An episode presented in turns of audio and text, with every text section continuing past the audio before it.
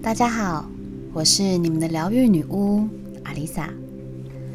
在我们上一集，我们有提到关于钱包，我们要怎么去选择，还有内容物。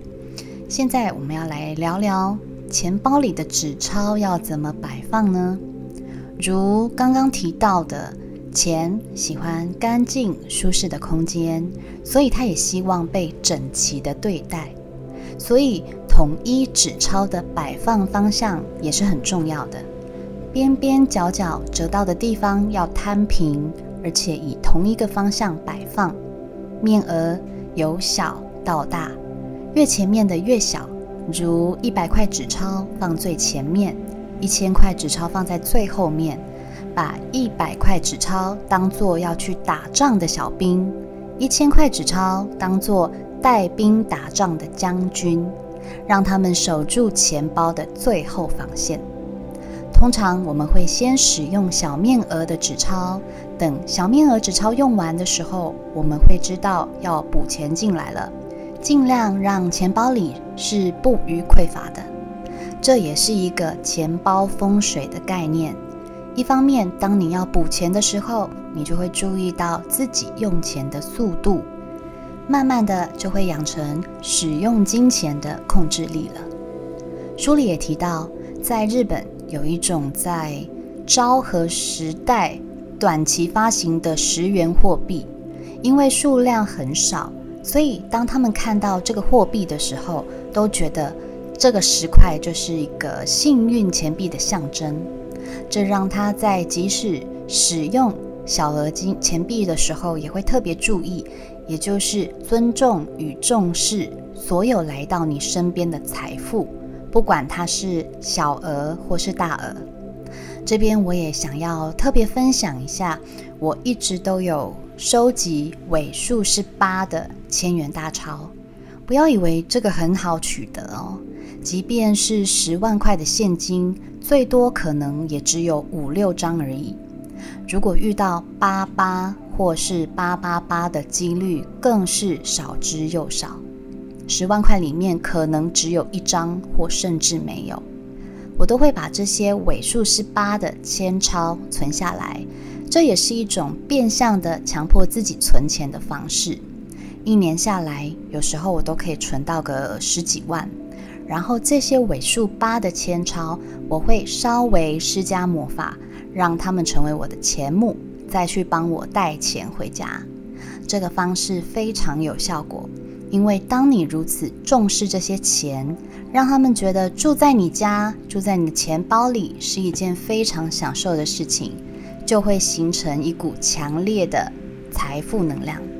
当然，在形成这些财富能量之前，我们都得先排除对于金钱的匮乏感。要创造出每一笔钱花出去的价值与良好的金钱业力。至于什么是好的金钱业力呢？建议大家可以去听第十四集的内容哦。另外，在书里他也提到了消费习惯方面，别再因为便宜而买，而是买你想要的东西。例如特卖会、换季清仓、低价促销等等的行销手法。都会让我们很有可能被吸引，而买了一堆自己根本不需要的东西。受到财富眷顾的人，留得住钱的人，通常都不会这样用钱。书上也提到，受财富眷顾的人，不会因为外界的诱因有所影响，反而会避开特卖会的时间去购物，因为他们认为，与其进入人挤人的特惠卖场。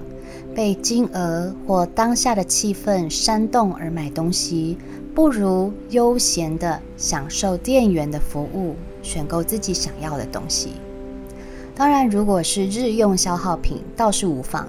但是，如果是能够稍微用久一点的东西，即便是消耗品，还是不要因为便宜就买。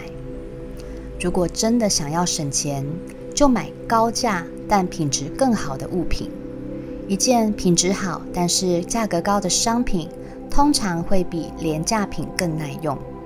买一件甚至可以用好几年，而便宜货可能故障率高，反而需要不断的购买新的来替换。而人为什么习惯挑选便宜的东西？就是因为眼前只看到当下要付出的金额，所以特别执着于当下。他也说到，比起有钱的人，没钱的人的家里总是摆满了物品。想想看自己是不是也是这样呢？家里一堆没有在用，或是买来之后觉得不好用的东西，却又舍不得丢。其实那些都是钱啊。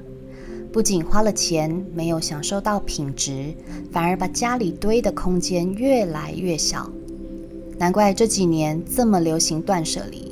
现在房子这么贵，空间本身就不大了，还要堆一堆没在使用的大大小小的物品，反而让居住环境越来越杂乱狭隘。这就是消费习惯所导致的后遗症。另外，在使用钱的时候，小动作也会影响到我们具不具有吸引钱的能量哦。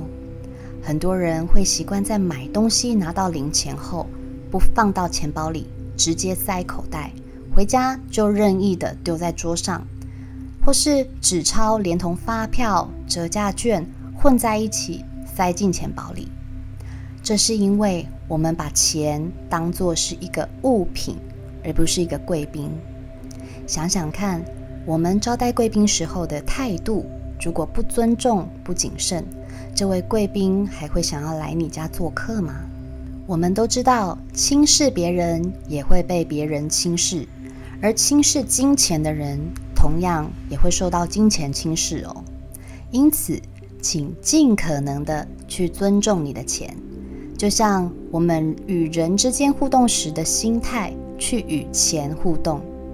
人与人之间需要人脉，我们与钱之间也需要钱脉。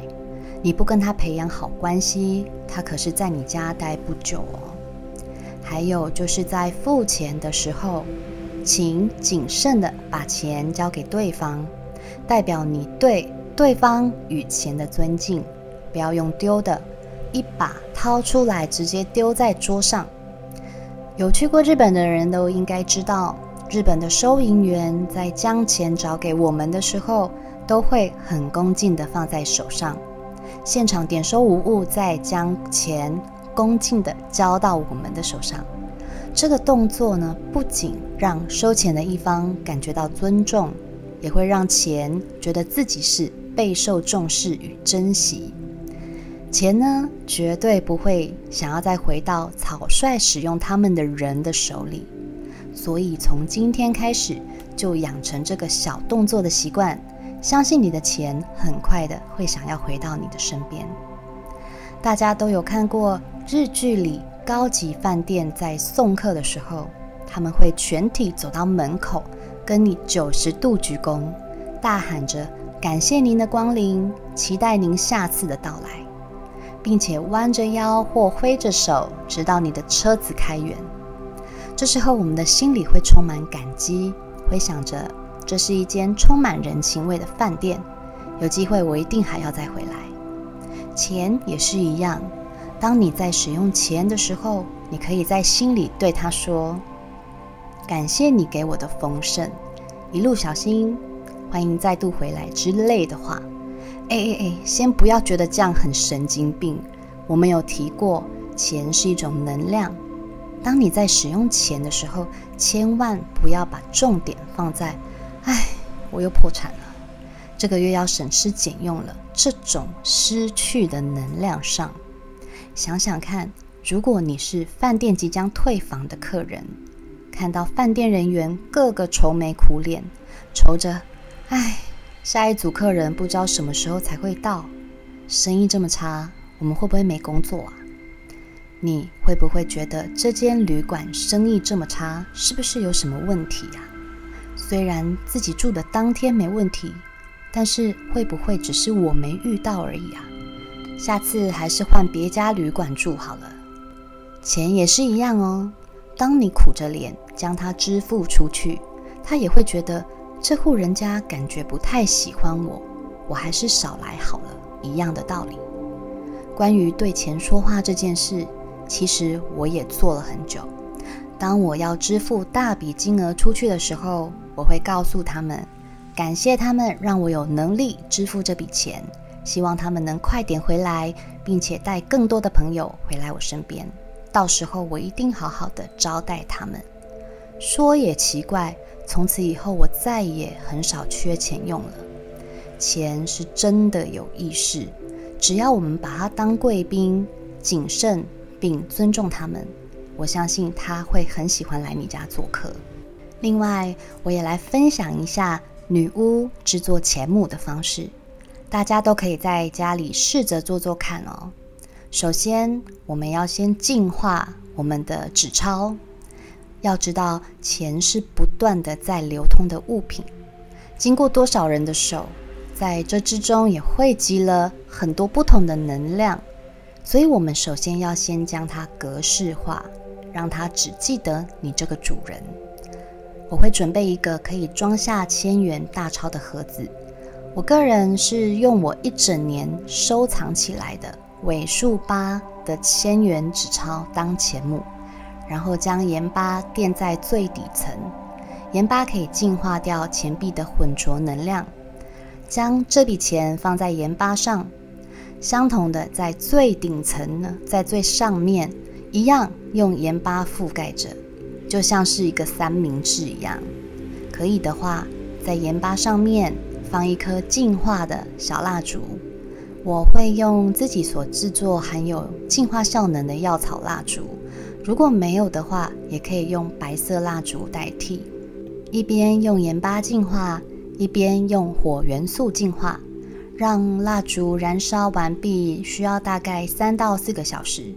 就让钱躺在盐巴里一个晚上，这就像是帮钱做一个舒服的桑拿浴。隔天，在这笔钱的六个面涂上能够带财的精油。如果你没有精油，家里有种植薄荷的话，那新鲜的薄荷叶可以稍微搓出一些汁液，涂抹在这笔钞票上也是可以的。不过，当然效果多多少少都有差。我们都知道，精油的频率跟能量是很高的，它们都是植物萃取出来的精华，就像是一颗未经琢磨的玉石，跟经过多道工艺所完成的钻石，等级当然是不同的喽。净化过且上了精油的钞票，就像是做了高级 SPA 一样，你可以先将它们收藏起来。等到要支付重要的账款时，再将它们支付出去，他们都会很开心的为你呼朋引伴的找到更多的钱来入住你的高级饭店。你也可以将其中一张你看得顺眼的数字的千元大钞放在你的钱包里，当做是你的钱包守护神。通常我会选择八八八或是一六八之类的数字。它就像是住在你钱包里的 VIP，不仅有招财的效果，还会让你的钱包充满招财精油的香气哦。相信如果大家可以建立对于金钱的观念，一定可以拉近与钱之间的距离。要记得，它们不是物品，是一种神圣的能量。你怎么看待它、对待它，都与财富愿不愿意接受你。靠近你息息相关。关于这本书，我只截取了一半来分享。如果有兴趣的朋友，也可以买来看看。别忘了与钱脉保持良好关系，就从我们的小动作开始。快点拿出你的钱包，整理掉不需要的东西，别再让你的纸钞们住在小套房里喽。我是阿丽萨，我是你们的疗愈女巫。我在九又四分之三月台等你。